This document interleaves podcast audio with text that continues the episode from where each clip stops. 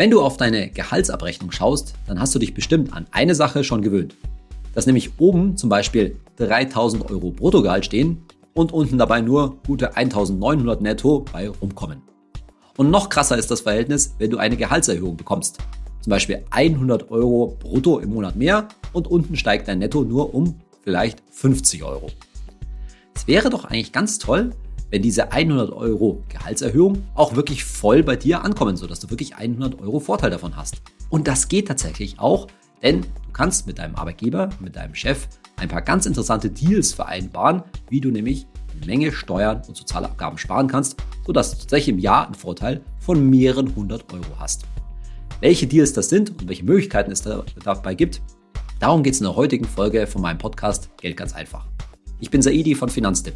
Bei Finanztipps sind wir der Meinung, Finanzen kannst du selbst. Und wir zeigen dir wie.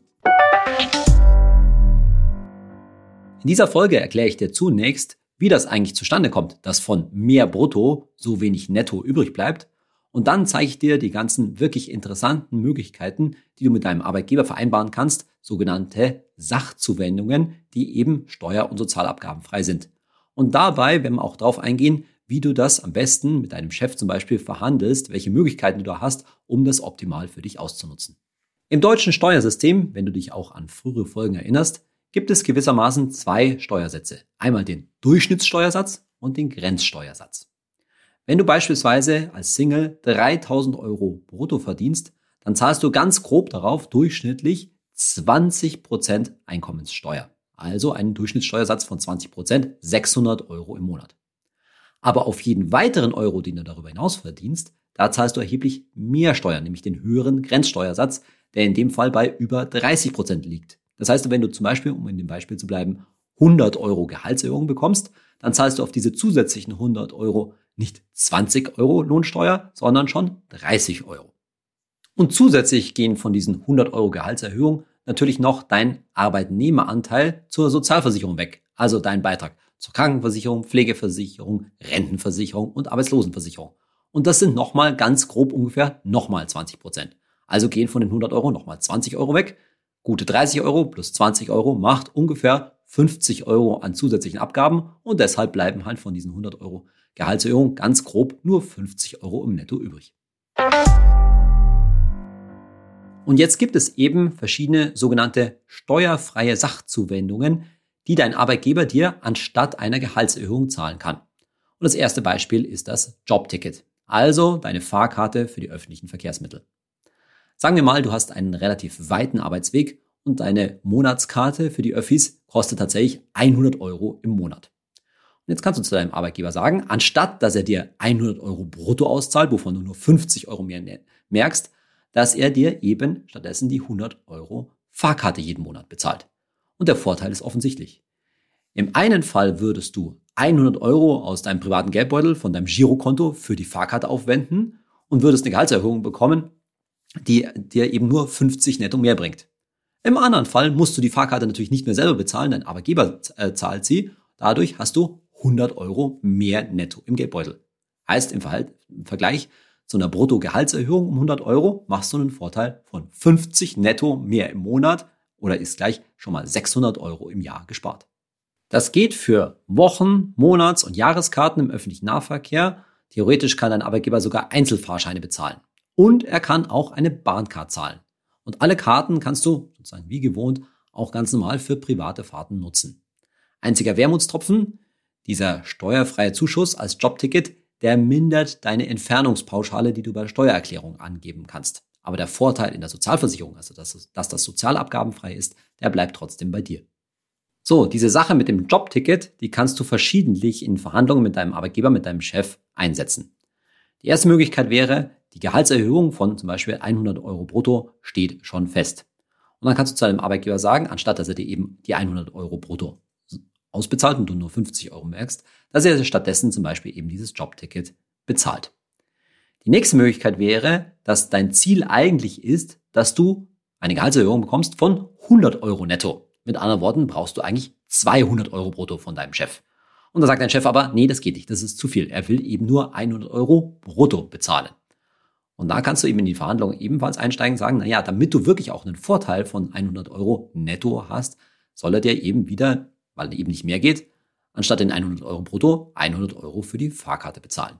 Und so hast du damit praktisch so ein Verhandlungsgewicht, was dir schlau mehr bringt. Und die meisten Arbeitgeber sind dann natürlich auch total bereit, denn sie haben auch keinen Nachteil davon, sondern der Arbeitgeber in den meisten Fällen spart sich ja ebenfalls Sozialabgaben, nämlich seinen Anteil, den Arbeitgeberanteil zur Sozialversicherung.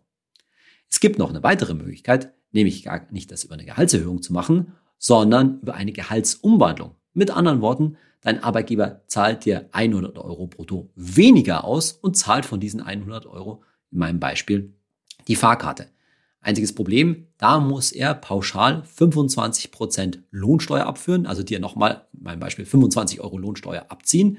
Aber das kann sich trotzdem für dich rechnen, nämlich dann, wenn du ein relativ hohes Gehalt und damit einen hohen Steuersatz hast. Wenn du nämlich zum Beispiel auf die Gehaltserhöhung 42% Grenzsteuersatz bezahlen würdest und dann werden dir nur aber 25% pauschale Lohnsteuer abgezogen, dann bleibt immerhin immer noch ein Vorteil bei dir übrig und in dem Fall hast du sogar den Vorteil, dass du das, dass das die Entfernungspauschale in deiner Steuererklärung nicht mindert. So, und was ist, wenn du nicht mit den öffentlichen Verkehrsmitteln, sondern mit dem Auto in die Arbeit fährst? Auch da gibt es verschiedene Möglichkeiten. Zunächst mal kann dein Arbeitgeber dir pro Monat 44 Euro als Tankgutschein ausstellen. Und diese 44 Euro sind wieder steuer- und sozialabgabenfrei das deckt vielleicht nicht mal deine ganzen Kosten, aber es könnte ja Teil einer Gehaltserhöhung sein und besser als in sozusagen nur 22 Euro netto durch eine Gehaltserhöhung ausgezahlt zu kriegen. Wenn es mehr als die 44 Euro sein sollen, dann kann dein Chef dir auch einen Fahrtkostenzuschuss in Höhe von, das kennst du von der Entfernungspauschale aus der Steuererklärung, von 30 Cent pro Kilometer zahlen. Kleiner Wermutstropfen ist da nur, auf diese diesen Fahrkostenzuschuss von 30 Cent pro Kilometer muss er nochmal 15 Prozent pauschale Lohnsteuer abführen, die wahrscheinlich dir abgezogen werden, aber immerhin fallen dann auch keine Sozialabgaben an. Die 44 Euro von dem Tankgutschein vorhin kann dein Arbeitgeber aber auch für andere Sachzuwendungen benutzen, da wird schon interessant, nämlich zum Beispiel als Zuschuss zum Fitnessstudio oder auch als Warengutschein, also von dem du dir was tatsächlich was kaufen kannst, oder sogar als Prepaid-Kreditkarte, wo nur ausgeschlossen sein muss, dass du das Geld bar abhebst, denn es ist eben gedacht, dass man sich direkt etwas davon kauft. Natürlich geht das nur einmalig. Das heißt, du musst mit deinem Arbeitgeber schon vereinbaren, wofür die 44 Euro sind. Es gehen nicht 44 Euro als Tankgutschein und zusätzlich 44 Euro zum Fitnessstudio. Aber wie wäre es denn mit einem alternativen Verkehrsmittel für deinen Arbeitsweg, das auch noch deine Gesundheit fördert?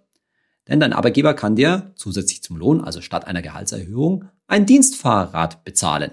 Und das kann auch ein E-Bike sein mit einer Höchstgeschwindigkeit zunächst mal bis 25 Stundenkilometer. Und dann wird es natürlich interessant, weil so ein neues Fahrrad, das kostet ja schon einiges. Und als Dienstfahrrad ist das, und das ist der Clou, eben komplett steuer- und sozialabgabenfrei. Und dadurch sparst du dir natürlich einen Haufen Geld im Vergleich zu dem, wenn du dir das entsprechende Bike oder auch E-Bike privat kaufen würdest. Natürlich muss dein Arbeitgeber da mitspielen, aber grundsätzlich hat auch er wieder den Vorteil, weil er sich anteilig natürlich wieder Arbeitgeberanteil zur Sozialversicherung spart. Und ich glaube, dass viele Chefs, dass das denen gar nicht so bewusst ist. Und das könnte ja schon ein Argument sein, wie du das vielleicht bei deinem Arbeitgeber durchkriegst. Alternativ kannst du auch anstatt einer Gehaltserhöhung eben eine Gehaltsumwandlung machen. Das heißt, dass dir vom Lohn zum Beispiel die entsprechende Leasingrate oder so für das Dienstfahrrad abgezogen wird. Aber dann muss das versteuert werden nach bestimmten Steuerregeln. Stichwort halber Bruttolistenpreis. Das ist also immer noch erheblich günstiger als ein Dienstwagen. Übrigens, schnelle E-Bikes, also mit einer Geschwindigkeit von über 25 Stundenkilometer, sogenannte S-Pedelecs, die werden behandelt wie ein Dienstwagen. Und für einen Dienstwagen, da gelten ja nochmal andere Regeln. Da muss dann, muss dann der Geldwertevorteil höher besteuert werden. Jetzt hatten wir schon steuerfreie Zuschüsse zu den Fahrtkosten und zum Fitnessstudio beispielsweise. Aber was ist eigentlich mit Essen? Auch da hat der Arbeitgeber Möglichkeiten. Zum Beispiel, wenn es keine Kantine gibt, dann kann er dir Restaurantchecks oder auch Essensmarken ausstellen.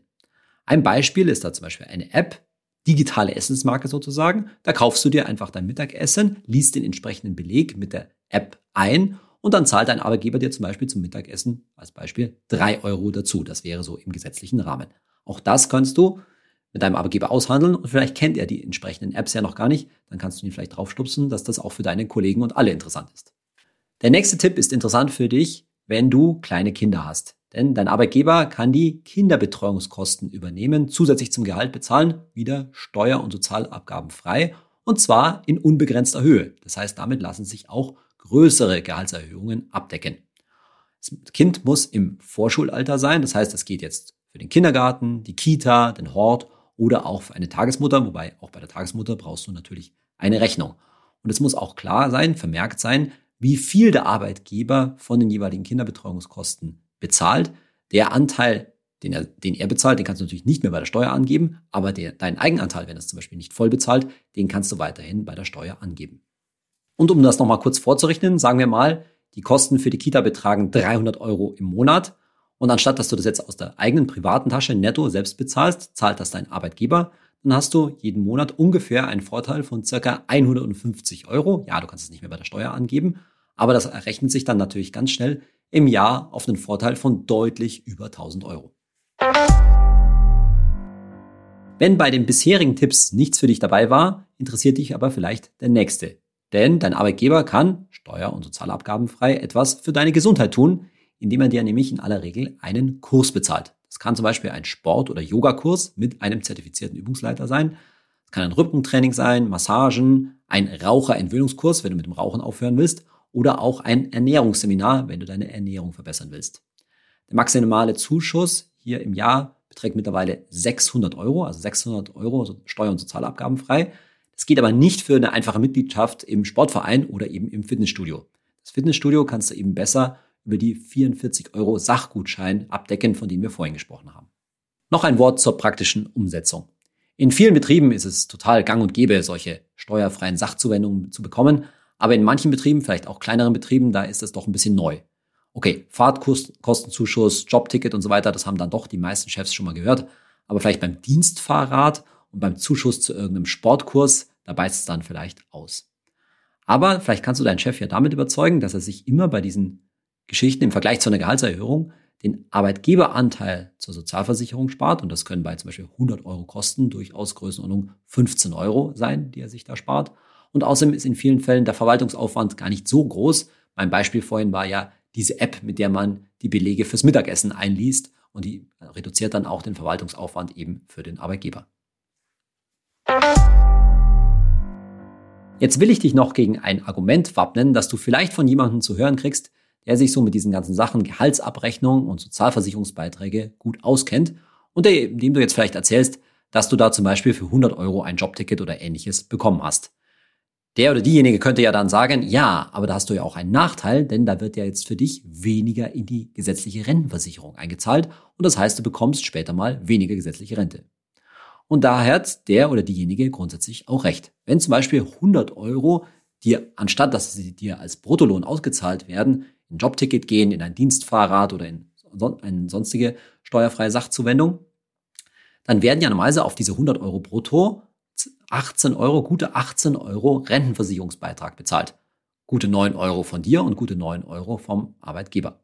Und das heißt natürlich, dass du weniger Rentenpunkte erwirbst und damit tatsächlich ein Stück weit deine gesetzliche Rente nicht ganz so stark, nicht ganz so hoch ausfällt im Alter.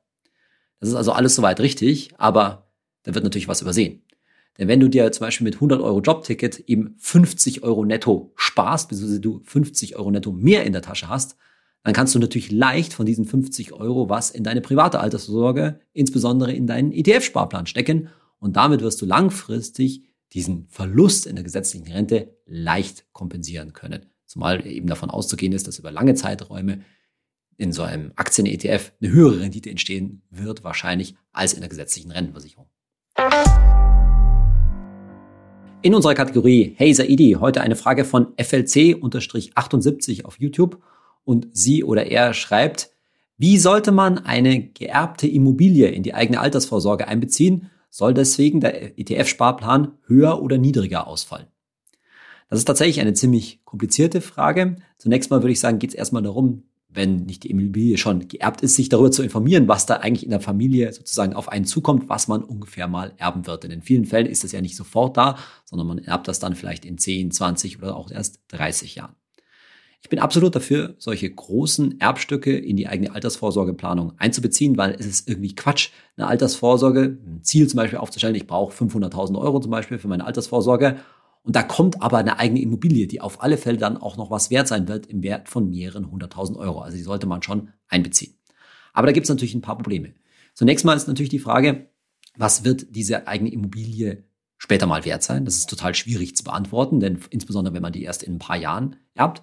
Dann ist natürlich die Frage, will man da später selbst einziehen oder will man die verkaufen? Macht auch einen großen äh, Unterschied. Wenn man da später mal einziehen will, dann ist natürlich die Frage, was wird man sich dann an Miete sparen? Beziehungsweise man könnte sie auch vielleicht vermieten. Was wird man an Mieteinnahmen erzielen?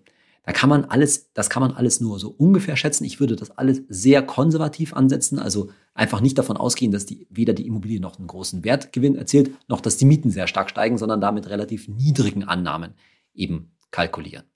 Und außerdem geht es natürlich darum, in was für einem Zustand ist die Immobilie heute, was muss da zukünftig mal reingesteckt werden, um die einfach in Schuss zu halten oder dann eben sogar auch eventuell für sich selbst bewohnbar zu machen. Und dann, jetzt geht es um das Timing-Problem. FLC, der User oder die Userin fragt natürlich hier auch, was ist mit dem ETF-Sparplan? Naja, das ist wieder die gleiche Frage, wann wird das mit dem Vererben und dem ganzen Entscheidungszeitpunkt mal passieren? Das ist natürlich in vielen Fällen schwer abzusehen, weil das könnte ja zum Beispiel davon abhängen, wann die eigenen Eltern sterben und das kann man ja in vielen Fällen nicht absehen. Aber zumindest ganz grob, wenn man denkt, das kommt in der nächsten Zeit auf einen zu, nächsten fünf, zehn Jahre, dann ist es vielleicht schon besser, tatsächlich nicht so einen hohen ETF-Sparplan zu machen und sondern mehr wieder Rücklagen zu bilden. Letztendlich nichts anderes als Eigenkapital oder vielmehr Instandhaltungsrücklagen, die man dann ohne Verlustrisiko in diese geerbte Immobilie reinstecken kann, um die wieder auf Vordermann zu bringen. Dagegen, wenn davon auszugehen ist, hey, das Ding erbe ich erst in vielen Jahren oder es ist einfach gut in Schuss und ich muss da nicht wahnsinnig groß was, was machen, dann kann man natürlich schon das Geld wieder eher in den ETF-Sparplan stecken und einfach zusätzlich hier Vermögen aufbauen, dass man dann zusätzlich zur Altersvorsorge hat. Aber eins davon bei der ganzen Geschichte vor allen Dingen nicht außer Acht lassen. Wenn du etwas erbst, vor allen Dingen im größeren Stil, dann entlastet dich das natürlich und du hast nicht so einen hohen Druck jetzt, dir deinen ETF-Sparplan quasi vom Mund abzusparen, sondern dann darfst du vielleicht ein Stück weit, und das ist ja auch schön so, das Leben schon früher etwas mehr genießen. Du hast es hoffentlich während dieser Folge gemerkt. Ich finde diese ganzen steuerfreien Gehaltsextras wirklich eine tolle Sache. Da kann man sich so leicht ziemlich viel Geld sparen. Vor allen Dingen, und das ist halt ein bisschen die Voraussetzung, wenn der eigene Arbeitgeber, der eigene Chef da mitspielt, dann kann man da wirklich tolle Sachen machen und sich eben eine Menge Steuern und Sozialabgaben sparen. Eine Möglichkeit, wie man außerdem noch mehr Netto vom Brutto erzielen kann, ist, indem man zu einer günstigeren Krankenkasse, also mit einem niedrigeren Zusatzbeitrag wechselt. Aber zu dem ganzen Thema Krankenkasse kann man noch viel mehr sagen. Da gibt es ja eine ganze Reihe von Zusatzleistungen, die interessant sind und die wir auch bei Finanztipp regelmäßig testen. Und deshalb machen wir jetzt dann einen ganzen Blog zu dem ganzen Thema Krankenversicherung. Wir beginnen mit der gesetzlichen Krankenkasse, aber fragen uns auch, was für Zusatzversicherungen machen eigentlich überhaupt Sinn. Das haben wir beim Thema Versicherungen mal kurz angesprochen, aber können wir noch mal ein bisschen genauer ausrollen. Und dann kommen wir auch kurz mal zu dem Thema private Krankenversicherung. Soll ich in die private wechseln oder in der gesetzlichen bleiben? Das werden wieder zwei, vielleicht sogar auch drei Podcast-Folgen, werden wir dann sehen. Ich hoffe, du hörst wieder rein. Bis zum nächsten Mal, dein Saidi.